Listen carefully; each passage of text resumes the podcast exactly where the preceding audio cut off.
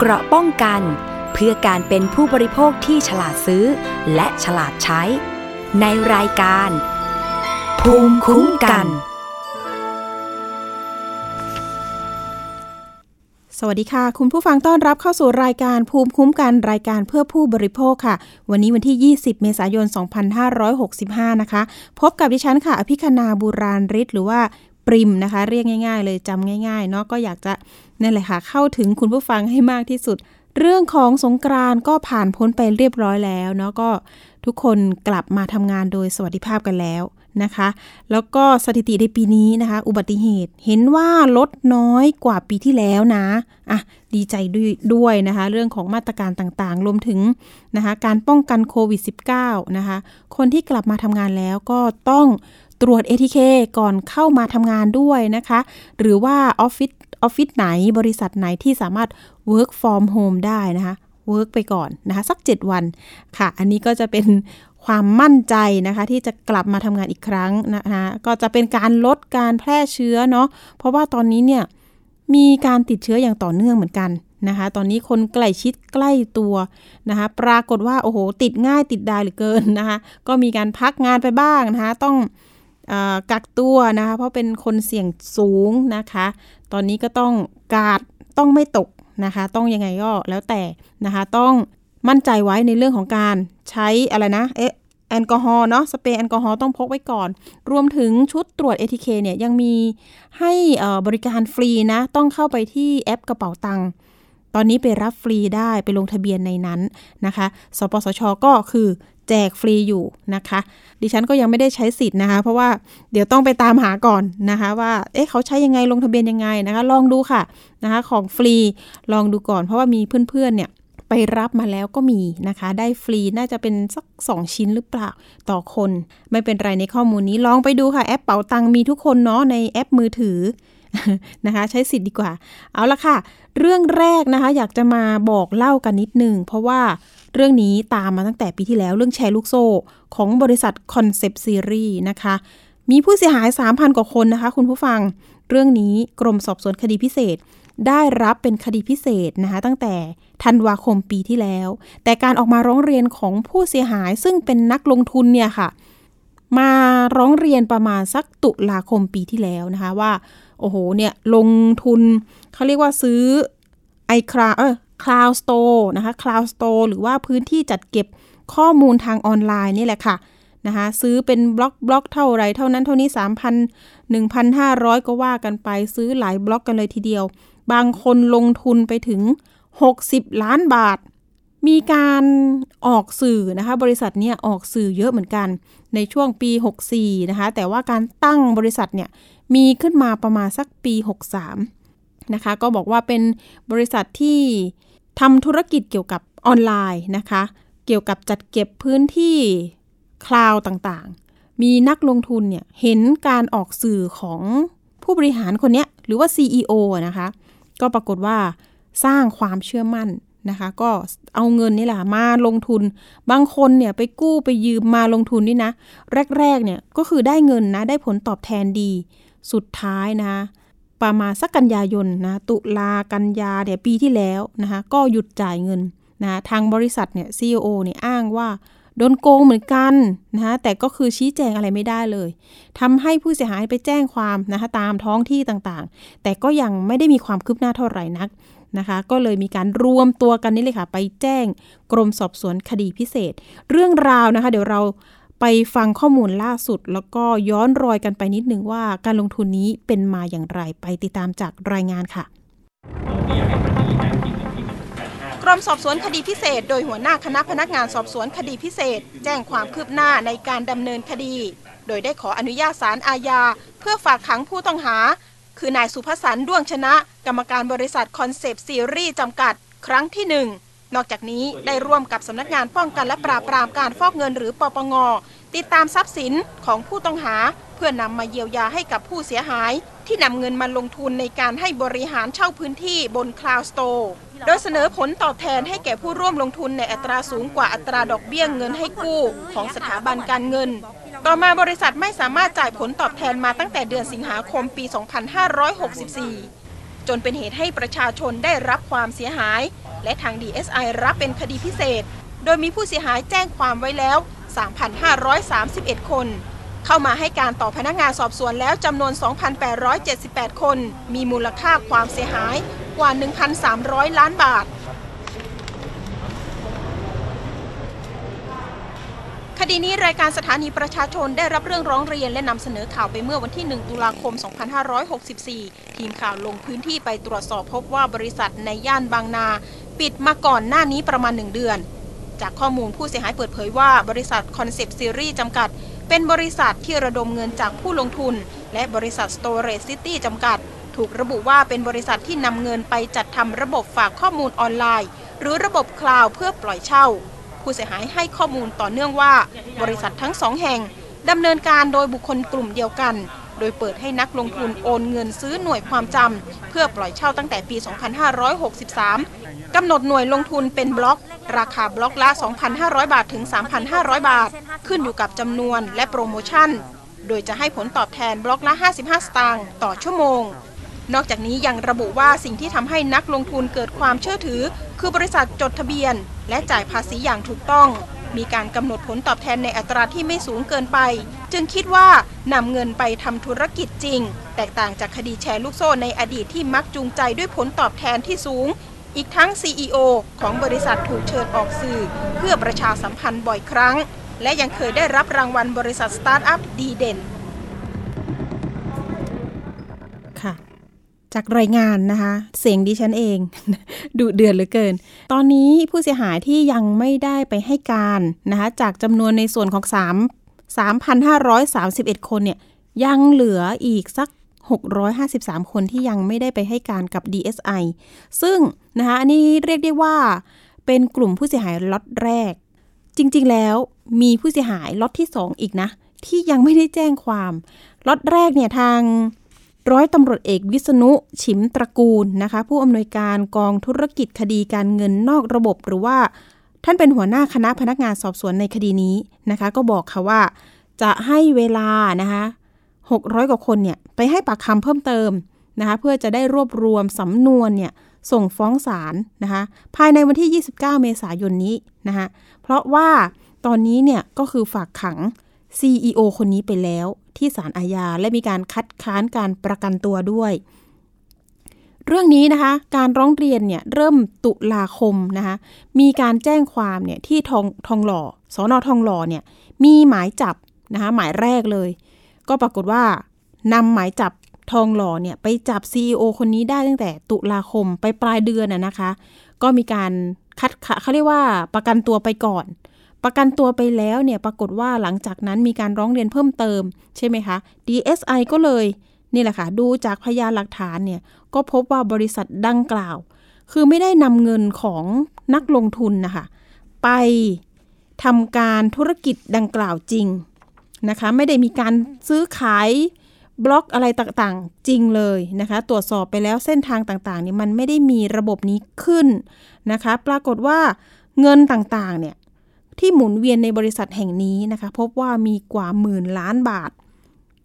การทำธุรกรรมเนี่ยก็พบนะคะเส้นทางการเงิน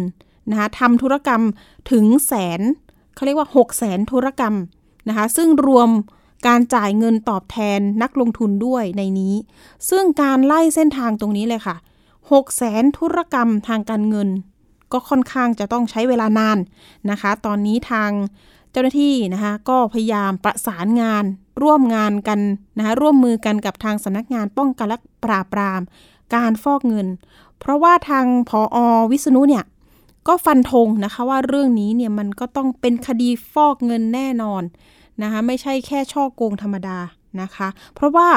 เงินเนี่ยโอ้โหหลายหมื่นล้านบาทตอนนี้ ถ้าเกิดตรวจสอบบัญชีของผู้ต้องหาเนี่ยตอนนี้เหลือไม่กี่แสนบาท บางบัญชี เหลืออยู่ 8 บาทก็มี อันนี้แหละค่ะทำให้ผู้เสียหายก็ร้อนใจ เพราะว่าทรัพย์สินต่างๆ เนี่ย แน่นอนละค่ะว่าผู้ต้องหาเนี่ยมันไม่ใช่ มันไม่ใช่ชื่อเขาอะทรัพย์สินต่างๆอะมันจะมีการโยกย้ายถ่ายเทไปให้ใครหรือเปล่านะคะ นอกจากนี้ก็ยังพบว่าเส้นทางการเงินเนี่ยไปสู่บริษัทอีกประมาณสัก 50 บริษัท นี่แหละค่ะ ก็ต้องมาตรวจสอบเลยค่ะว่า ทรัพย์สินเนี่ยจะพอยึดอะไรมาได้บ้างนะคะ พอจะนำมาเป็นกองกลางและเฉลี่ยทรัพย์สินเนี่ยคืนให้แก่ผู้เสียหายได้เมื่อไหร่อย่างไร ทีนี้มาพูดถึงเรื่องของผู้เสียหายที่ยังไม่ได้แจ้งความ เพราะว่ามีค่ะมีร้องเรียนมาที่ดิฉันเลยล่าสุด บอกว่าเป็นผู้เสียหายเหมือนกัน แต่ว่ายังไม่ได้ไปลง QR code กับ DSI ตั้งแต่แรกนะคะ อันนี้ DSI ก็บอกนะคะว่า เดี๋ยวรอเปิดล็อต2 เดี๋ยวจะมีผู้เสียหายล็อต2อีกค่ะคุณผู้ฟังนะคะ ไม่แน่ใจว่าจะถึงหลัก 500 คนหรือไม่นะคะ โอ้โห คือ 3 3,000 คนนั้นก็ยากแล้วนะคะ ต้องใช้เวลาเนี่ยตั้งแต่ตุลา แต่ว่า DSI เนี่ยทำคดีตอนรับเป็นคดีพิเศษตั้งแต่ธันวาใช่ไหมธันวามกรากุมภาสี่เดือนละมีนา เข้าเดือนที่ 5 ละ เมษา เอาละเอาใจช่วยหน่วยงานด้วยนะคะ เพราะว่าระดมเจ้าหน้าที่ค่ะ มาช่วยกันทำ นะคะ เพราะว่าการสอบปากคำเนี่ยตอนนี้สอบไปหมดแล้วเนาะ2,000 กว่าคนเหลืออีก 600 กว่าคน ยังไงก็แล้วแต่นะคะ เป็นกำลังใจให้ แล้วก็รวมถึงการขอเงินคืนยังไง เดี๋ยว ผู้เสียหายอาจจะต้องรอกันอีกสักนิดนึงนะคะ แล้วก็เรื่องนี้ทางร้อยตำรวจเอกวิษณุก็บอกนะคะ เป็นอุทาหรณ์เหมือนกัน เรื่องของการลงทุน นะคะแชร์ลูกโซ่เนี่ยมีการไปบอกต่อชักชวนด้วยนะคะ เรื่องนี้คนชักชวนก็ต้องระมัดระวังนะ ว่าเอ๊จะเข้าข่ายนะคะเป็นผู้ต้องหาด้วยหรือเปล่า เพราะว่า CEO ตอนนี้โดนจับไปแค่คนเดียวเองนะคะ ตอนนี้ก็พยายามเลยค่ะว่า ใครอยู่ในขบวนการบ้างนะคะ เงินทองเนี่ยไปหาใครบ้าง อันนี้คือตอนนี้หลักฐานต่างๆ อยู่ในสำนวนแล้วนะคะ อันนี้อาจจะไม่เปิดเผยเนาะอะ เป็นเรื่องเตือนภัยกันด้วย แล้วก็มาบอกเล่าอัปเดตกันนะคะ ยังไงก็แล้วแต่ล็อตใหม่ผู้เสียหายเดี๋ยวรอรอเดือนหน้ารอหลังวันที่ 29 เมษายนเนาะเอาละค่ะ ไปเรื่องเตือนภัยเรื่องนี้กันก่อน มีมาอีกแล้วระบาดอีกแล้วยังไม่หยุดแก๊งคอลเซ็นเตอร์ล่าสุดเลยนะคะ มีเหยื่อก็คือพิธีกรช่องเรานี่แหละค่ะ ไทย PBS นี่แหละค่ะ น้องต้นอ้อนะคะ พิธีกรคนสู้โรค ตกเป็นเหยื่อ นะคะมิจฉาชีพ สูญเงินไปนะคะคุณผู้ฟัง 1 ล้านบาท เข่าอ่อนเลย เธอบอกว่าเงินบัญชีทั้งหมดเลย หมดไปในพริบตาเดียว แทบไม่มีเงินกินข้าวว่าอย่างนั้น แต่ทีนี้เราประมวลมาดูแล้วเนี่ยก่อนหน้านี้ดิฉันเองก็ได้รับเรื่องผู้เสียหายอีกคนนึงนะ เป็นพนักงานออฟฟิศค่ะทำงานอยู่แถวแถวโชคชัย ปรากฏว่าก็เสียรู้แก๊งนี้เหมือนกันนะคะ สูญเงินไป6 0แสนกว่าบาท ต่อมาจากนั้นยังมีอีกเคสหนึ่งโทรมานะคะเป็นพยาบาลนะทำงานเป็นพยาบาลนะคะเสียเงินไป40,000บาทค่ะคุณผู้ฟังตายละ ลูกเล่นลูกชนหรือว่ากลโกงเนี่ยจะเป็นยังไงเดี๋ยวเราไปติดตามจากรายงาน แล้วก็เดี๋ยวมาคุยกับผู้เสียหายสักท่านหนึ่งค่ะ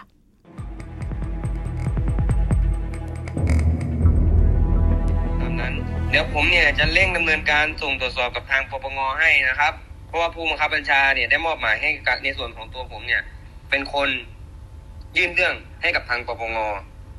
แล้วคุณเนี่ยมีทรัพย์สินอะไรที่แปลสภาพเป็นเงินได้โดยง่ายไหม ซึ่งที่ได้มาจาก เพราะว่าตามพระราชบัญญัตินะครับ 2542 เนี่ย บุคคลใดที่มีส่วนเกี่ยวข้องกับการฟอกเงิน ตามมาตรา 5วรรคที่ 2 สามารถนำเงินที่ได้จากการฟอกนะครับ ไปปิดบังซ่อนเร้นหรืออำพรางได้ ไม่ว่าจะเป็นทองเพชรพลอย หรือว่าอะไรต่างๆ ซึ่งคุณมีไหม ไม่มีอะค่ะ เสียงสนทนาระหว่างผู้ก่อเหตุคอลเซ็นเตอร์ และนางสาวพัทธิมาหรือต้นอ้อผู้เสียหาย ซึ่งเกิดเหตุเมื่อวันที่ 11 เมษายนที่ผ่านมา โดยผู้ก่อเหตุแอบอ้างว่าเป็นเจ้าหน้าที่ศุลกากร ก่อนจะบอกว่าได้รับแจ้งมาจากสถานีตำรวจภูธรเมืองระนอง ให้ประสานผู้เสียหายว่ามีพัสดุผิดกฎหมายตกค้างและมีชื่อของผู้เสียหาย ไปพัวพันกับคดีการฟอกเงินระดับประเทศ ก่อนจะให้แอดไลน์และให้พูดคุยกับผู้กำกับสถานีตำรวจภูธรเมืองระนอง และส่งรูปภาพของพันตำรวจเอกนายหนึ่ง ซึ่งเป็นผู้กำกับมาให้ดู จากนั้นทำการสอบสวนผ่านทางโทรศัพท์ ถามข้อมูลส่วนตัวและเงินในบัญชี ก่อนข่มขู่ให้โอนเงินในบัญชีมาตรวจสอบ เพื่อยืนยันความบริสุทธิ์ใจ หากตรวจสอบแล้วจะโอนคืนทันที ผู้เสียหายหลงเชื่อโอนเงินไปในบัญชีชื่อนางสาวพนัทสาสิตาจำนวน1ล้านบาท จากนั้นผู้ที่อ้างตัวเป็นผู้กำกับ วางสายและบล็อกไลน์ทำให้ทราบว่าถูกแก๊งคอลเซ็นเตอร์หลอกลวง จึงเดินทางเข้าแจ้งความกับพนักงานสอบสวนที่สถานีตำรวจนครบาลทองหล่อ มันจะส่งยืนยันเสกอามของคน นอกจากนี้ยังมีผู้เสียหายเป็นพนักงานบริษัทแห่งหนึ่งอายุ 26 ปี เกิดเหตุเมื่อวันที่ 27 มีนาคมที่ผ่านมา ได้มีเบอร์โทรศัพท์แปลกคล้ายเบอร์ต่างประเทศโทรมาแอบอ้างว่าเป็นเจ้าหน้าที่ไปรษณีย์ไทย และอ้างว่ามีพัสดุชื่อของผู้เสียหาย รอส่งอยู่ที่ศุลกากร ซึ่งมีของผิดกฎหมายอยู่ด้านใน อย่างนี้นะคะถ้าคุณอยากจะให้ดิฉันช่วยคุณนะคะคุณต้องยินยอมนะให้ทางปปงเนี่ยตรวจสอบนะได้อ่าเนื่องจากว่าตอนนี้เนี่ยคุณตกเป็นผู้ต้องสงสัยนะแต่ถ้าคุณไม่ยินยอมดิฉันก็จำเป็นต้องออกหมายจับคุณก่อนนะคะครับอ่า หากคุณยืนยันว่าคุณเนี่ยบริสุทธิ์จริงนะ คุณต้องยินยอมให้ฝ่ายตรวจสอบเนี่ยทำการตรวจสอบเส้นทางการเงินของคุณตลอดระยะเวลาหนึ่งปีที่ผ่านมา ว่าคุณเนี่ยเคยได้รับเงินจากนายสมชายหลงจู้ไหม หรือคุณเนี่ยหามาด้วยน้ำพักน้ำแรงของตัวคุณเองครับอ่าคุณกล้าส่งเม็ดเงินเข้าไปตรวจสอบไหม ตรวจได้เลยครับต่อมาผู้ก่อเหตุอ้างโอนสายให้กับเจ้าหน้าที่ตำรวจสถานีตำรวจภูธรเมืองระยอง บุคคลที่อ้างตัวเป็นตำรวจได้ขอไอดีไลน์ของผู้เสียหาย จากนั้นมีลน์ชื่อสถานีตำรวจภูธรเมืองระยองขึ้นมา และส่งรูปการจับกลุ่มผู้ต้องหาในคดีมาให้ดู และข่มขู่ห้ามบอกใคร ก่อนจะหลอกลวงถามยอดเงินในบัญชี และขอให้โอนมาตรวจสอบ โดยให้โอนเงินเข้าบัญชีของนายวันธนะ ผู้เสียหายลงเชื่อจึงโอนเงินไปทั้งหมด 671,700 บาท หลังจากโอนเงินไปแล้วไม่สามารถติดต่อผู้ก่อเหตุได้ จึงมั่นใจว่าโดนหลอก และเข้าแจ้งความที่สถานีตำรวจนครบาลโชคชัย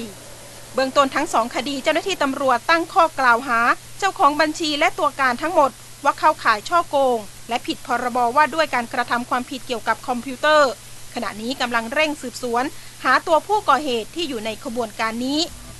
อภิคณาบุราริศไทย PBS รายงาน นี่ก็เป็นตัวอย่างแค่ 2 เคสเองนะคะ แต่ทีนี้เนี่ยเบื้องหลังเบื้องลึกแล้วนะคะ วันนั้นที่สอนอทองหล่อเนี่ย ต้นอ้อเนี่ยบอกนะคะว่ามีผู้เสียหายที่สูญเงินไปถึง 18 ล้านบาทก็มีนะ อันนั้นจะเป็นเรื่องการถูกหลอกเทรดเงินคริปโต โอ้โห ต้องระมัดระวังค่ะเรื่องออนไลน์เดี๋ยวนี้ไม่น่าไว้ใจเลยนะคะ คุณผู้ฟังห้ามเด็ดขาดเรื่องของการลงทุนกับคนที่เราไม่รู้จักนะคะ รวมถึงให้เอกสารหลักฐานหรือว่าโอนเงินไปแบบนี้ค่ะ อย่างแก๊งคอลเซ็นเตอร์เนี่ยคือแม้ว่าเราจะปราบปรามนะคะ จะมีตำรวจไซเบอร์ จะมีตำรวจศปอส.ตร. แต่นะคะภูมิคุ้มกันเนี่ยเราเองเนี่ยจะต้องมีด้วย เพราะว่าตอนนี้เนี่ยเราจะต้องไม่ตกเป็นเหยื่อ นะคะมิจฉาชีพเหล่านี้นะคะ หากินง่ายแบบนี้ไม่ได้ค่ะ เพราะว่าเนี่ยแหละค่ะ เราต้องช่วยกันกระจายข่าวแล้วก็เตือนภัยกันให้มากๆ ตอนนี้เนี่ยผู้เสียหายเองเนี่ยที่ยอมออกมาเนี่ยก็เพราะว่าต้องการจะเตือนภัยนะคะ ต้องการให้เป็นอุทาหรณ์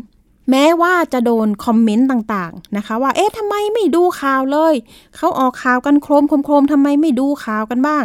เนี่ย นะคะก็มีกระแสมาหลายแบบหลายรูปแบบ แต่พวกเขาเหล่านี้ ก็มีเขาเรียกว่า แรงที่จะออกมาเตือนภัยรวมถึงอยากให้เจ้าหน้าที่ตำรวจเนี่ยช่วยกันปราบปรามแล้วก็จับกลุ่มกลุ่มแก๊งเหล่านี้ให้ได้นะคะ เราไม่แน่ใจนะคะว่ากลุ่มเนี่ยกลุ่มมิจฉาชีพเหล่านี้จะไปเชื่อมโยงกับ คนที่เป็นคนไทยทำงานอยู่ในต่างประเทศ อย่างเช่นกัมพูชาหรือเปล่านะคะ อย่างที่สปอสตรไปจับกลุ่มมาล่าสุดนะคะ ก็มีทั้งคนไทย คนจีนนะคะที่โอ้โหทำเป็นขบวนการเลยนะคะ มีสคริปต์ มีกระดาษ เขียนบทพูด อย่างในสกู๊ปเมื่อสักครู่นะคะ อย่างน้องต้นอ้อพิธีกรเนี่ย ก็มีการเล่นฉาก โอ้โห เป็น ผู้กำกับนะคะสพเมืองระยอง เอ้ยระนองนะคะ มีการส่งรูปถ่ายของผู้กำกับคนนั้นมาด้วย ซึ่งผู้กำกับที่สพเมืองระนองเนี่ยก็ออกมายืนยันนะคะว่าอะอันนั้นเป็นรูปผมจริงนะคะสักระยะหนึ่งแล้วที่โดนนำรูปและนำชื่อไปแอบอ้าง แบบนี้ก็มีการแจ้งความลงบันทึกไว้แล้ว อันนี้ก็คือข้อมูลทางของคนที่ถูกแอบอ้าง มีหลายคนนะคะ อย่างเช่น DSI ก็ถูกแอบอ้างเหมือนกัน อันนี้ ไม่น่าเชื่อถือนะ หมายถึงว่าผู้เสียหายอย่าเชื่อ ไม่น่าเชื่อถือไม่ใช่ท่านพุ่มกับนะ หมายถึงว่าเราอะต้องอย่าเชื่อ ไม่เชื่อไม่รีบไม่โอนนะ อันนี้ก็จะเป็นสโลแกนของตำรวจ CCIB หรือว่าตำรวจไซเบอร์นะคะท่านกรไชยคล้ายคลึงของเรานั่นเองนะคะอย่ารีบอย่าเชื่ออย่าโอน อันนี้คือบอกเล่า2เคส แต่อีกเคสหนึ่งที่เป็นพยาบาล บอกว่ามีการแอบอ้างชื่อของ โอ้โห เมื่อกี้เพิ่งอ่านไปเอง DSI ร้อยตำรวจเอกวิษณุ ท่านนี้ก็ถูกแอบอ้างชื่อไปเหมือนกันนะอะโดนเปาะหนึ่งนะคะตอนนี้เนี่ยแต่ละหน่วยงานก็ออกมารณรงค์ รวมถึงรัฐบาลเองนะคะนายกรัฐมนตรีเนี่ยก็โอ้โหทำเป็นเพลงเลย อย่าโอน อย่าโอนนะคะ อันนี้ก็อยากจะให้เข้าถึงประชาชน รวมถึงตอนนี้เดี๋ยวเรามีสายของตัวแทนผู้เสียหายสักท่านหนึ่ง เดี๋ยวพี่พิมพ์เรียกนามสมมุติละกันนะคะ น้องเอที่แจ้งความไว้ที่โชคชัยนะคะ เสียหายไปประมาณ 6 0แสนกว่าบาท อันนี้เกิดเหตุตั้งแต่วันที่ 27 มีนาคมที่ผ่านมานะคะ น้องเอก็จริง ๆ ก่อนหน้านี้การแจ้งเรื่องเข้ามาเนี่ยมาที่รายการสถานีประชาชนนะคะ พอรู้ว่าเป็นเอ้ยโดนแก๊งคอร์เซนเตอร์หลอกอะเอามาให้พี่ปิมเลย พี่ปิมอยากจะตามเรื่องนี้จังเลยนะคะ ภัยออนไลน์เนี่ยต้องมาเลย นะคะ ทีนี้เนี่ยเรื่องนี้เนี่ยน้องเอบอกว่าเงินก้อนนี้นะคะได้มาจากพี่ชายนะคะที่ส่งมาให้นะคะก็เก็บสะสมมาเรื่อยๆนะคะ6 0แสนกว่าบาทเนี่ยเป็นเงินก้อนใหญ่สำหรับน้องนะคะตอนนี้ก็เสียใจมากๆนะคะที่สูญเสียเงินนี้ไป นอกจากนี้นะคะเรื่องของการหลอกลวงเนี่ยส่วนมากนะคะมิจฉาชีพเนี่ยเขาจะไปก๊อปปี้นะรูปของ ผู้ต้องหาเป็นเหมือนกับใส่โซ่ใส่กุญแจมือ มีโลโก้ของตำรวจที่เป็นโลโก้ของอเขาเรียกว่าอะไรนะ กองปราบปราม อันนี้คือรูปปลอมนะคะ คุณผู้ฟังอย่าไปหลงเชื่อ เป็นรูปปลอมที่นำมาแอบอ้าง ตอนนี้เนี่ยเจ้าหน้าที่ตำรวจกองปราบนะคะเจ้าหน้าที่ตำรวจไซเบอร์นะคะศปอส.ตร.เนี่ยก็คือแจ้งไปหลายหน่วยเลยค่ะว่า ลองตรวจเช็คดูนะคะว่า เจ้าหน้าที่ตำรวจท่านไหนที่โดนแอบอ้างบ้างนะคะ จะได้ออกมาเตือนภัยประชาชนเนาะเพราะว่าการเข้าถึงเนี่ยตอนนี้เนี่ยถ้าเกิดแอบอ้างรูปถ่ายรูปตำรวจเนี่ยมันค่อนข้างที่จะนะคะทำให้ประชาชนเนี่ยตกใจ เดี๋ยวดิฉันจะดูข้อมูลของน้องพยาบาลท่านนี้นะคะ ซึ่งแจ้งความไว้ที่สอนอบุคโลนะคะเขตธนบุรีกรุงเทพ อันนี้เกิดเหตุเมื่อวันที่ 11 เมษายนนี้เอง ไล่เลี่ยกกันมาก ๆ เลยนะคะ ของน้องเอเนี่ย เกิดเหตุวันที่ 27 มีนาคมเนาะส่วนน้องเนี่ยค่ะน้องพยาบาลเนี่ย 11 เมษาเฮ้ยแล้วก็น้องต้นอ้อเนี่ยก็ 11 เมษาเหมือนกันนะ 11 เมษาแล้วก็ช่วงเวลาของต้นอ้อนี่ก็ 11 นาฬิกา แสดงว่าโอ้โห เป็นแก๊งเดียวกันหรือเปล่า แต่บัญชีที่โอนเงินไปอะค่ะ จะเป็นคนละบัญชี ของน้องต้นอ้อเนี่ยจะเป็นบัญชีของผู้หญิงอย่างที่รายงานข่าวไปเมื่อสักครู่ น้องเอเนี่ยจะเป็นบัญชีของชื่อผู้ชายชื่อวันธนะนะคะ เดี๋ยวดิฉันดูข้อมูลของน้องอีกคนหนึ่งบัญชีนะคะที่โอนเงินไปเนี่ยจะเป็นชื่อว่าสิชลานะคะขออภัยถ้าอ่านผิด สิชลา จริง ๆ อยากอ่านนามสกุลมากเลยอะไม่เป็นไร เดี๋ยวตอนนี้เนี่ยตำรวจกำลังรวบรวมพยานหลักฐานนะคะ เพื่อที่จะออกหมายเรียกไปยังเจ้าของบัญชีให้มาให้ปากคำนะคะ ว่าคุณเนี่ยเอาบัญชีไปให้ใครใช้ เชื่อมโยงกับผู้ต้องหาอย่างไรบ้าง ตอนนี้บัญชีม้าเนี่ยจะต้องนะคะโดนข้อหาไปด้วย เพราะว่ามันเป็นการที่ไปร่วมขบวนการนะคะจะอ้างว่าไม่รู้ไม่ได้ตอนนี้เจ้าหน้าที่ตำรวจก็คือรณรงค์ในเรื่องบัญชีม้านะคะเพราะว่าไม่อยากจะให้นะประชาชนเนี่ยไปรับจ้างเปิดบัญชีนะคะซึ่งจะเป็นคดีอาญาเหมือนกัน ส่วนเรื่องนี้นะคะจริง ๆ สังคมก็ออกมา มากมายเหมือนกันอย่างเช่นมูลนิธิเพื่อผู้บริโภค ล่าสุดดิฉันเห็นข้อมูลนะคะเมื่อวานนี้วันที่ 19เนาะอดีต กสทช เสนอทำระบบกดรายงานเบอร์บัญชีเบอร์มิจฉาชีพเนี่ยค่ะขจัดปัญหา SMS นะคะแล้วก็แก๊งคอลเซ็นเตอร์ชี้ว่ากสทช มีศักยภาพ แก้ไขแต่ล่าช้าว่าอย่างนั้น ผู้ก่อตั้ง Cofact อดีต กสทชนะคะเสนอทางออก SMS แล้วก็แก๊งคอลเซ็นเตอร์ กสทช ต้องทำงานเชิงรุกทำระบบกดรายงานเบอร์มิจฉาชีพ พร้อมขึ้นเตือนให้ระวังเบอร์นั้นนะคะ ชี้บัญชี ชี้กสทชนะคะมีศักยภาพที่จะทำแต่ยังล่าช้าอยู่ มีการเสนอให้กสทชนี่แหละค่ะ ช่วยแก้ปัญหาให้เร่งด่วนนะคะ เพราะว่าตอนนี้เนี่ยปัญหาแก๊งคอลเซ็นเตอร์เนี่ยยังระบาดอยู่ ปัญหาเรื่องของ SMS หลอกลวงนะคะแก๊ง call center ระบาดนั้น มูลนิธิเพื่อผู้บริโภคได้รับเรื่องร้องเรียนเป็นจำนวนมาก อยู่เป็นระยะนะคะ ผู้ร้องเรียนรายหนึ่งก็ระบุนะคะว่า ผู้ร้องได้รับ SMS หลอกลวงบ่อยมาก วันละ 4-5 ข้อความ มีเนื้อหาเกี่ยวกับพนันออนไลน์ หรือหลอกให้กดรับเงิน ต่อมาเปลี่ยนเป็นการโทรศัพท์โดยตรงนะคะมุกที่มิจฉาชีพใช้ เป็นการหลอกว่ามีพัสดุผิดกฎหมาย ส่งถึง หรือไม่ก็ชวนลงทุนนะคะ ผู้ร้องเรียนไม่ได้หลงเชื่อ แต่เป็นห่วงผู้สูงอายุโดยทั่วไปที่อาจหลงเชื่อ เพราะว่าผู้ร้องเนี่ยเคยเจอนะ เห็นว่าพ่อของผู้ร้องเรียนเคยเจอเหตุการณ์แบบนี้ แล้วก็งงว่าไม่ได้สั่งของไม่ได้สั่งสินค้า แต่บริษัทขนส่งทำไมโทรมานะคะอยากให้บล็อก SMS หลอกลวงให้หมดไปนะคะรวมถึงเรื่องของพนันออนไลน์ แล้วก็ชวนให้กู้ยืมเงินทางออนไลน์ด้วย อันนี้ก็ฝากสะท้อนไปถึงกสทชนะคะว่าจะมีการจัดทำระบบให้มันบล็อกนะเบอร์เหล่านี้ SMS เหล่านี้ให้หมดไปได้ยังไง ค่ะ ก็จะเป็นทางออกอีกทางหนึ่งนะคะ เอาละสายคุณเอมาแล้วนะคะ ผู้เสียหายของเรา สวัสดีค่ะ น้องเอคะหรอครับค่ะ สวัสดีค่ะ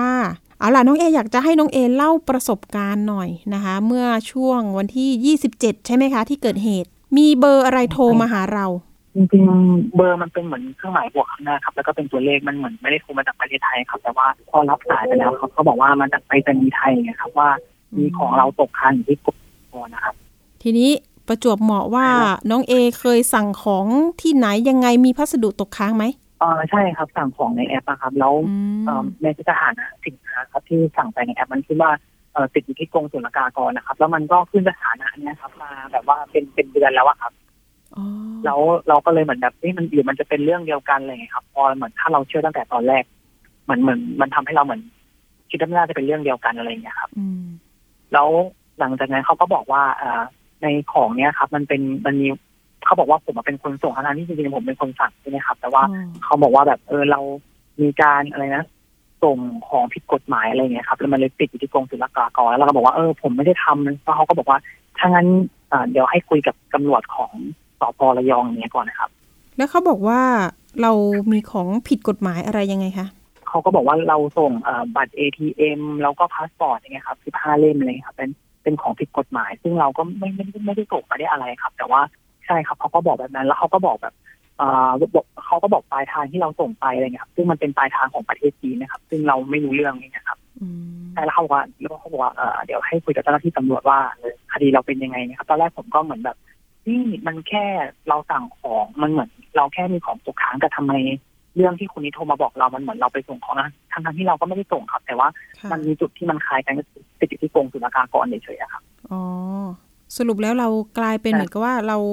ไปอะไรนะ ส่งของ ใช่ครับมันมันมันเหมือนมันเหมือนเราโดนกล่าวหาไงครับ แล้วเขาก็บอกว่า อ่า เดี๋ยวให้คุยกับเจ้าหน้าที่ตำรวจ เพราะว่าเขาบอกว่า อ่าได้ได้เขาถามผมก่อนว่าอ่าสะดวกไปที่สพระยองไหมอย่างเงี้ยครับอืมผมก็บอกว่าไม่สะดวกเขาบอกว่าถ้าอย่างนั้นเดี๋ยวเขาจะติดต่อกับทางตำรวจให้อะไรเงี้ย แล้วเขาก็เหมือนโอนทำทำเป็นโอนจ่ายไปเนี่ยครับไปให้ตำรวจ ระหว่างการโอนสายมันเราวางหูก่อนไหมคะผมไม่ได้วางครับตอนนั้นนะอ๋อเพราะว่าผมแค่รู้สึกว่าใช่ก็เหมือนคุยต่อเนี่ยครับคือไปรษณีย์โอนไปให้สพเมืองระยอง ใช่ไหมคะใช่ใช่อุ้ยทำได้ยังไงอะคะฉุกคิดอันนั้นผมก็แบบฉุกคิดเอ๊ะงงเหมือนกันอ่า แต่เขาเหมือนกับลิงก์กันอยู่ว่าอย่างนั้นเหอะเนาะอ่า แล้วครับทีนี้มันมีการขอแอดไลน์หรืออะไรยังไงต่อ แต่ว่าก่อนก่อนหน้าที่จะขอก่อนหน้าที่จะจะส่งเรื่องไปที่สพระยองครับ มันเขาหลอกสอบถามข้อมูลผมก่อนนะครับอ๋อตอนแรกพอเขาบอกว่าเขามาจากไปรษณีย์ไทยแล้วก็อะไรอย่างเงี้ยครับเหมือนผมให้ข้อมูลส่วนตัวเขาไปก่อนนะครับก่อนก่อนที่จะไปถึงตำรวจครับเขาเหมือนได้ข้อมูลแบบว่าอ่าผมชื่ออะไรทำงานที่ไหนเลขบัตรประชาชนอะไรอย่างเงี้ยตอนนั้นผมไม่ได้เอะใจครับก็เลยเหมือนให้ข้อมูลส่วนตัวไปด้วยก่อนอ่าสายแรกที่สายแรกที่คุยกับผมอะครับ แล้วคนไหนที่เป็นคนหลอกล่อถามเงินในบัญชีเรา ก็เป็นตำรวจนี่แหละครับอ๋อเขาเหมือนบอกว่าคดีของเราอะเราเหมือนอะไรนะครับ ของเรามันเอ่อมีของผิดกฎหมายอะไรอย่างเงี้ยครับ แล้วเขาก็เหมือนแบบอยากจะตรวจสอบแบบข้อมูลของเราอะครับว่าแบบเออเรามีข้อเออเรามีสมุดบัญชีอะไรบ้างอะไรเงี้ยครับ มีเล่มอะไรเงี้ยครับ เราบอกหมดเลยใช่ไหมน้องเอใช่แต่นั้นก็เลยเหมือนแบบบอกไปหมดเพราะเราแบบไม่ไม่ไม่ไม่ถ้าเราเชื่อตั้งแต่ตอนแรกครับพอมาถึงตรงนี้มันก็เหมือนเราพูดความจริงไปเลยอะครับไม่ได้โกหกอะไรเงี้ยครับ ตอนที่เขาบอกว่าใช่ ต้องยินยอมให้เขาตรวจสอบนะไม่งั้นเขาจะออกหมายจับ ตอนนั้นเราเราเชื่อสนิทเลยใช่ไหมคะ ก็คือข่มขู่เรา ใช่ใช่ครับผมค่ะคือถ้าจริงๆผมว่าจุดอ่อนที่ทำให้เชื่อมันก็คือเหมือนแบบว่าจิตจิตเรามันอ่อนไปหน่อยครับ คือไม่ว่าเราจะโดนข่มขู่ยังไงจริงๆเราไม่ควรที่จะแบบเหมือนแบบไม่แค่ขู่เราเราก็ต้องบอกความจริงอะไรเงี้ยซึ่งมันอืมนี่แหละครับจุดด้วยที่ทำให้เสียท่าครับ ค่ะ ตอนนั้นคุยอยู่นานแค่ไหน เป็นชั่วโมงได้นะครับอืมแล้วพอคุยเสร็จแล้วเขาก็เหมือนแบบว่า คนที่สองที่เป็นตำรวจใช่ไหมครับเขาบอกว่าเนี่ยเดี๋ยวให้คุยกับเจ้าหน้าที่ปปงเนี่ยครับอ๋อแต่แล้วเขาก็ให้แล้วเขาก็เดินไปหาอีกคนนึงแต่ว่าระหว่างที่คุยกันนะครับ มันจะเหมือนแบบเขาสร้างสถานการณ์นะครับ ให้มันมีเสียงวอให้มันมีเสียงอะไรอย่างเงี้ยครับ อืมใช่แบบเหมือนดูสถานีตำรวจแบบเรียกวอนั้นวอนี้อะไรเงี้ยครับเหมือนแบบดูเหมือนทำให้แบบมีดูแอคมันชั่นต่างๆนั่นนี่โน่นใช่เนาะอ่า เหมือนในสกู๊ปที่เราปล่อยเสียงกันไปเมื่อสักครู่อืมครับเขาก็โอนจ่ายไปให้ให้เขาก็เดินเหมือนแบบถือโทรศัพท์อะครับอ๋อไปให้กับเจ้าหน้าที่ ที่บอกว่าอ้างเป็นปปงครับดูบอกว่าแล้วมาขก็อตรวจสอบ แล้วก็เขาคุยกับเราเสร็จเขาก็บอกว่าเดี๋ยวเขาจะส่งอ่าข้อมูลทางไลน์ให้เราอ่านนะครับ แล้วเขาก็ส่งไฟล์มา เขาก็บอกว่ามันเป็นพระราชกิจจานุเบกษาอะไรสักอย่างเนี่ยครับก่อนก่อนที่เราจะโอนเงินไปเขาแบบมีขึ้นมาแล้วเขาก็บอกว่าเนื่องจากของเรามันเป็นคือมันเป็นเอกสารที่เขาเหมือนเมคขึ้นมาครับ แล้วก็มีข้อความแบบว่าเอ่อเหตุผลที่เขาจะให้เราโอนเงินเข้าบัญชีเพื่อไปตรวจสอบอะเป็นเพราะว่าคดีของเรามันเป็นคดีลับอะไรเงี้ยครับ มันจะเป็นค่ะจะต้องโอนเข้าชื่อ ของบุคคลนี้นามสกุลนี้ที่เลขที่บัญชีนี้อะไรเงี้ยครับเขาให้เราอ่านแบบหนึ่งหน้ากระดาษ A4 ที่มันที่เขาเมคขึ้นมาครับแล้วพอเหมือนเราเราพอเราตกใจเหมือนเราเชื่ออย่างเงี้ยครับ เราก็เลยเหมือนแบบเขาก็บอกว่าเราต้องให้ความร่วมมือเขาหรือว่าอะไรเงี้ยไม่งั้นเราจะโดนพูดนั่นนี่อะไรเงี้ยเขาก็ต้องขู่เรามาตลอดนะครับขู่เป็นระยะระยะเหมือนน้องต้นอ้อก็เหมือนกัน อันนั้นคือ คดีฟอกเงินระดับประเทศ แต่อันนี้ของน้องอะไรนะ คดีความลับใช่เขาเขาก็บอกอะไรประมาณนี้ใช่ครับ คือเขาบอกว่าคดีมันเป็นระดับประเทศเหมือนกันครับ แล้วก็คดีเนี้ยอ๋อเป็นความลับห้ามบอกใครเพราะว่าตอนห้ามบอกที่รับใครสายไปอะครับ การโอนเงินเนี่ยก็คือเป็นชื่อบุคคลเขาอ้างไหมว่าเป็นเป็นตำรวจไหมชื่อบัญชีอะเขาบอกว่าเป็นเจ้าหน้าที่ของปปงครับที่อ๋อที่เขาให้อ่านในเอ็กซ์ใบขนาดก่อนใช่เพราะว่าถ้าอย่างดูในไลน์มันมันจะมีอันนึงที่มันจะกดแบบอันของเป็นไปครับเพราะว่าเจ้าหน้าที่ปไอ้ปอันงเป็นจริงๆแล้วของเป็นเอกสารใช่ครับเพราะว่าเป็นเป็นทีมบุคคลใช่ณตอนนี้นะ คุณเอแจ้งความไว้ที่สนโชคชัยแล้วเรียบร้อยเนาะแล้วก็แจ้งออนไลน์ด้วยเห็นบอกอย่างนั้น ตอนนี้ความคืบหน้าคดีเนี่ยพอจะมีหมายเรียกไปที่เจ้าของบัญชีบ้างหรือยัง อันนี้ยังไม่ทราบอะครับ แต่ว่าอืมผมว่าน่าจะยังเพราะว่ามันอยู่ในช่วงที่แบบเหมือนรอธนาคารนะครับ ตอบกลับ เรื่องแบบเส้นทางทางการเงินดูอะครับ ว่าพอเงินเข้าไปบัญชีแล้วมันเป็นยังไงบ้างเขาเขาเหมือนรอธนาคารตอบกลับก่อนนะครับค่ะ จริง ๆ ก็อยากให้เร่งรัดเนาะเพราะว่าตอนนี้ก็เกือบหนึ่งเดือนแล้วเนาะน้องเอ ใช่ไหมใช่ครัคะบอืม แล้วเงินเนี่ย น้องเอ เป็นยังไงบ้างเรื่องเงินเรื่องทองเนี่ย ตอนนี้คือหมดหมดเลยเหรอคะ หมดตัวเลยเหรอคะคือหลังจากวันนั้นก็คือหมดนะครับ แต่ว่าก็เหมือนโทรไปเล่าให้ที่บ้านที่บ้านอืมก็บอกว่าเออเดี๋ยว ช่วยไปก่อนอะไรเงี้ยครับ แล้วตอนนั้นมันเป็นช่วงสิ้นเดือนพอดีมันใกล้เงินเดือนออกก็คือมีเงินผ่านไปอีกประมาณสองวันนะครับเงินเดือนก็เข้าพอดีแล้วก่อนหนานั้นก็คือทางบ้านก็โอนเงินมาให้ใช้ก่อนนะครับ แต่ก็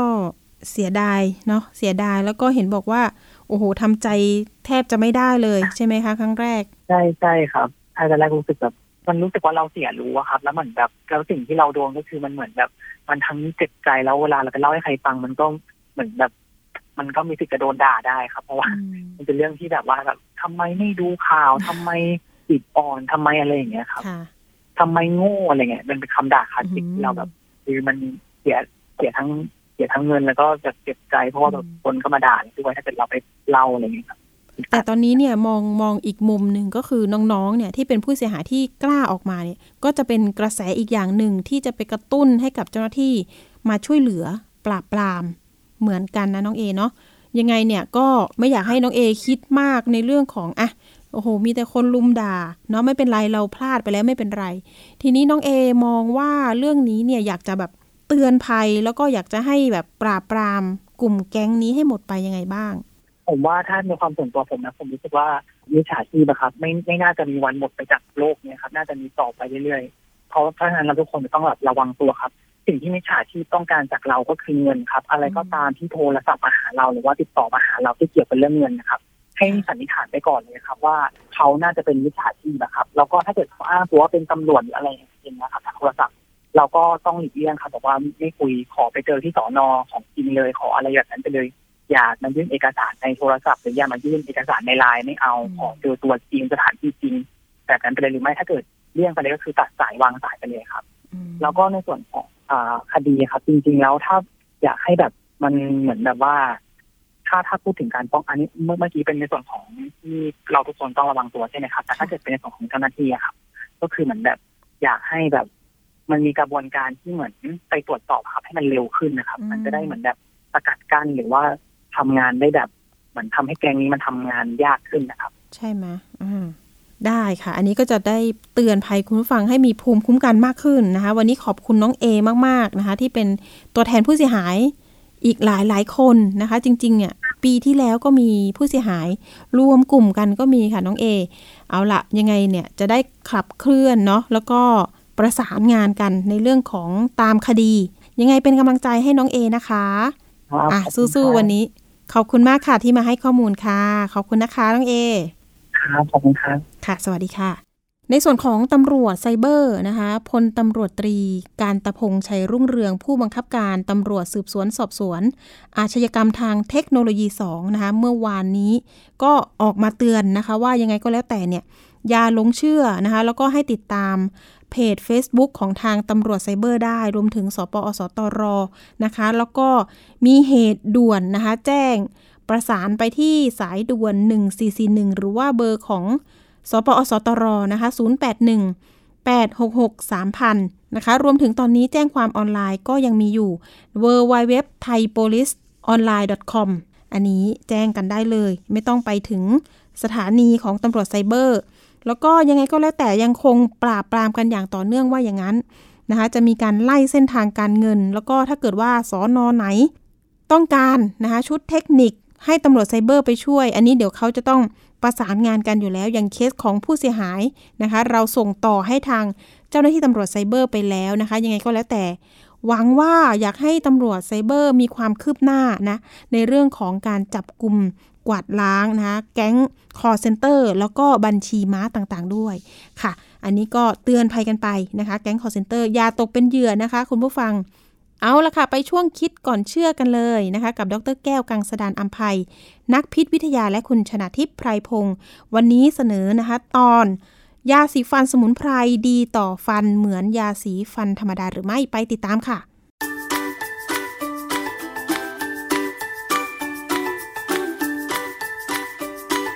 ช่วงคิดก่อนเชื่อ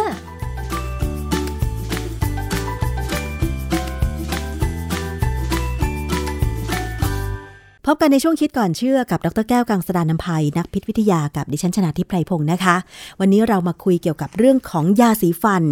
เป็นเรื่องใกล้ตัวของเรานะคะ เพราะว่าเราต้องแปรงฟันทุกวันใช่ไหมคะ วันละสองครั้งเช้ากับเย็น คุณผู้ฟังลองสังเกตไหมคะว่าทุกวันนี้ใช้ยาสีฟันแบบไหน ตอนนี้เนี่ยมันมีทั้งแบบที่เป็นยาสีฟันธรรมดาที่ผสมฟลูออไรด์นะคะ ซึ่งจะช่วยทำให้ฟันแข็งแรงเขาว่าอย่างนั้น แล้วยาสีฟันอีกแบบหนึ่งที่ตอนนี้ระยะหลังๆ มีการผลิตและโฆษณามากขึ้นก็คือ ยาสีฟันสมุนไพรแล้วก็โฆษณาว่าดีอย่างง้นอย่างนี้ แต่คุณผู้ฟังเคยคิดไหมคะว่า ยาสีฟันธรรมดาที่ผสมฟลูออไรด์กับยาสีฟันสมุนไพรเนี่ย มันเหมือนกันหรือต่างกันอย่างไร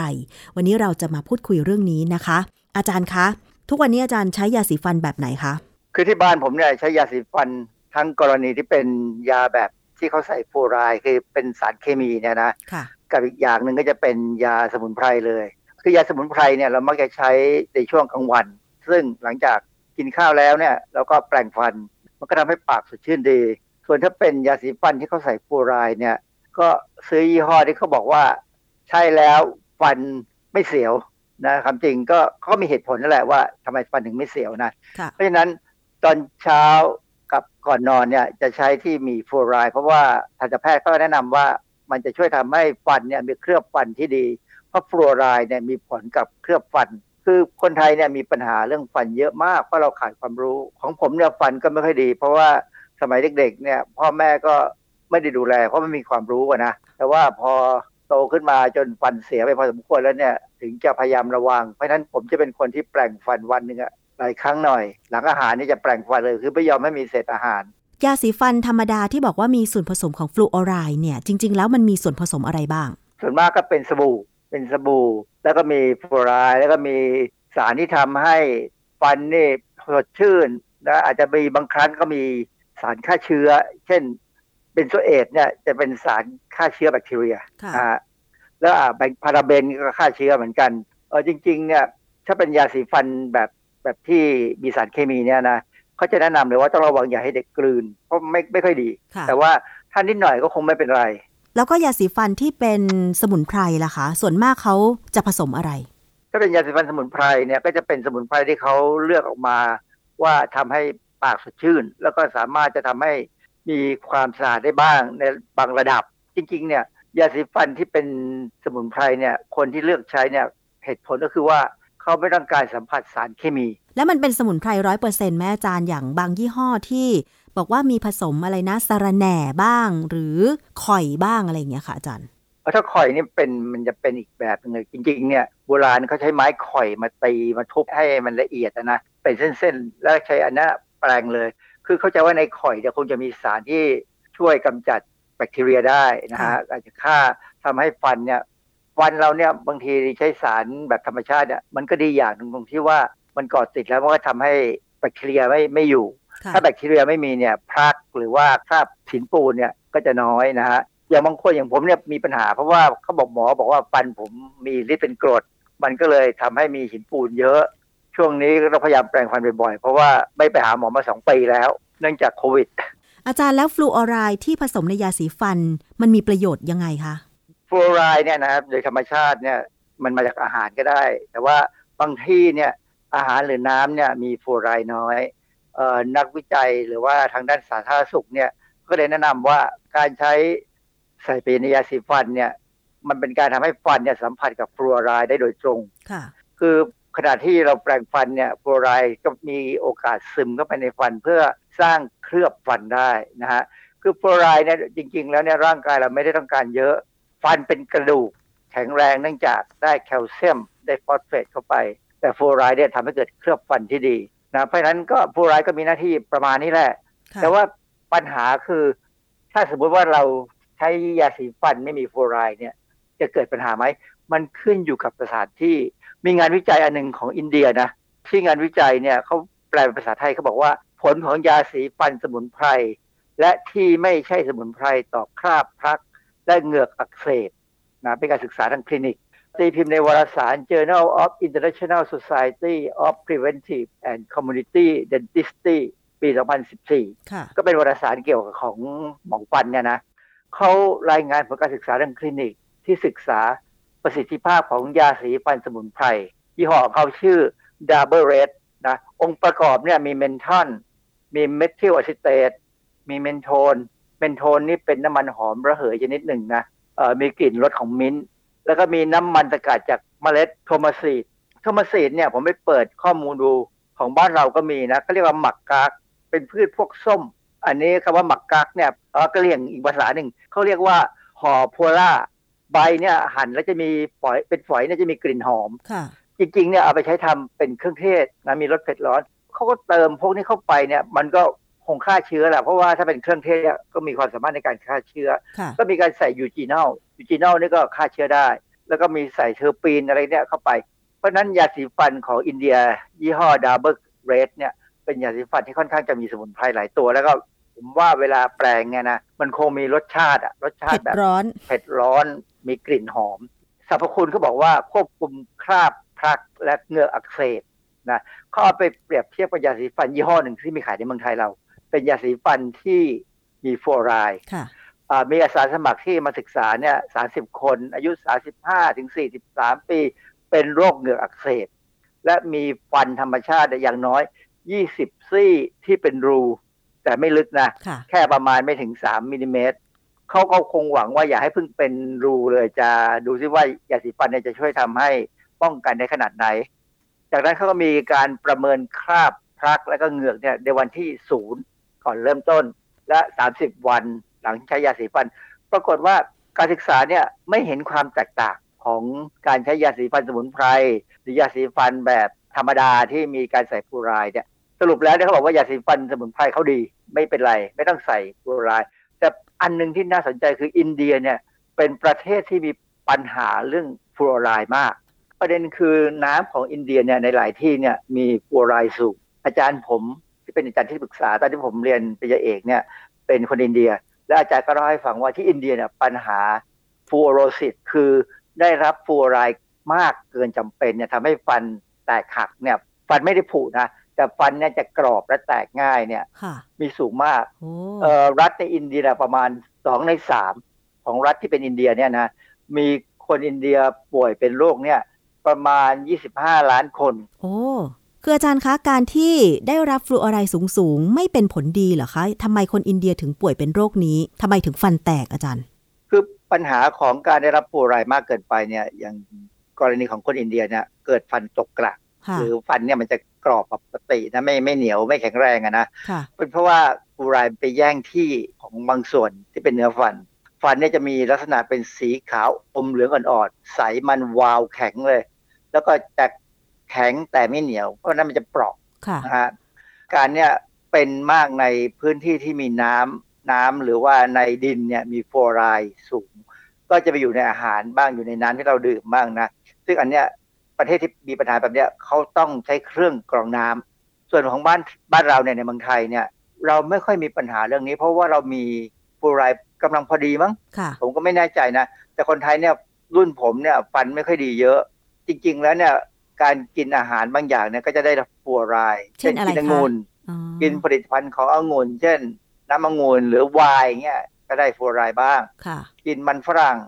ปูกุ้ง อันหนึงที่น่าสนใจคือ ชาดำกับกาแฟเนี่ยก็มักจะมีฟลูออไรด์ค่ะผลไม้สดผลไม้สดกินทั่วๆไปนี่แหละอาจารย์แล้วมันมีข้อมูลอะไรอื่นไหมที่บอกเกี่ยวกับเรื่องของพื้นที่หรือว่าส่วนไหนที่มีฟลูออไรด์ในในสิ่งแวดล้อมมากหรือน้อยเนี่ยค่ะอาจารย์ จริง ๆ แล้วเนี่ยมันไม่มีสัญญาณอะไรที่จะบอกว่าตรงไหนมีฟลูออไรด์หรือไม่มีฟลูออไรด์นะเพราะฉะนั้นการกินผักผลไม้เนี่ยก็เผื่อไว้ เพราะว่าส่วนใหญ่เนี่ยฟลูออไรด์เนี่ยจะถูกดูดซึมเข้าไปในผักผลไม้ได้ดีนะฮะ ดังนั้นเนี่ยทันตแพทย์ของบ้านเราเนี่ยจึงพยายามแนะนำว่า เมื่อไม่แน่ใจว่าเราอยู่ในที่ที่ได้กินฟลูออไรด์พอไหมเนี่ย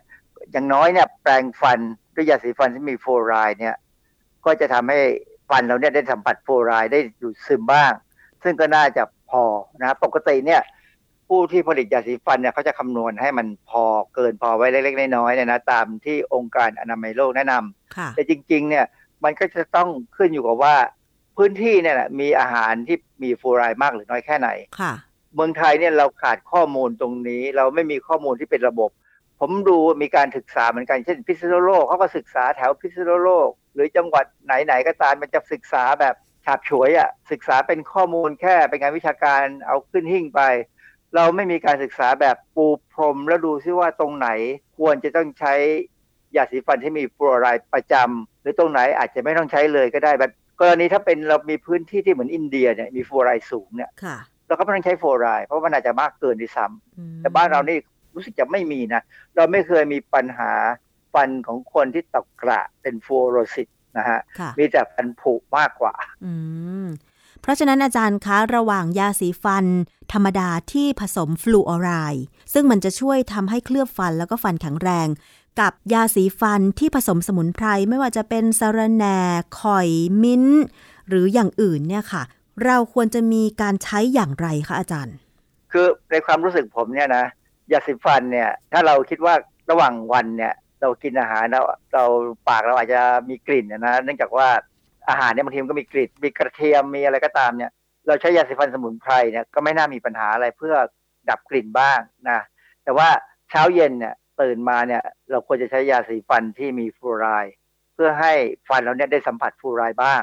ก็น่าจะช่วยให้เคลือบฟันเราเนี่ยดีพอสมควร ก็สามารถป้องกันฟัน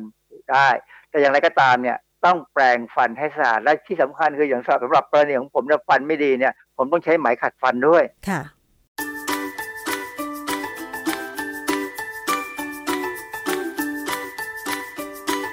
ช่วงคิดก่อนเชื่อ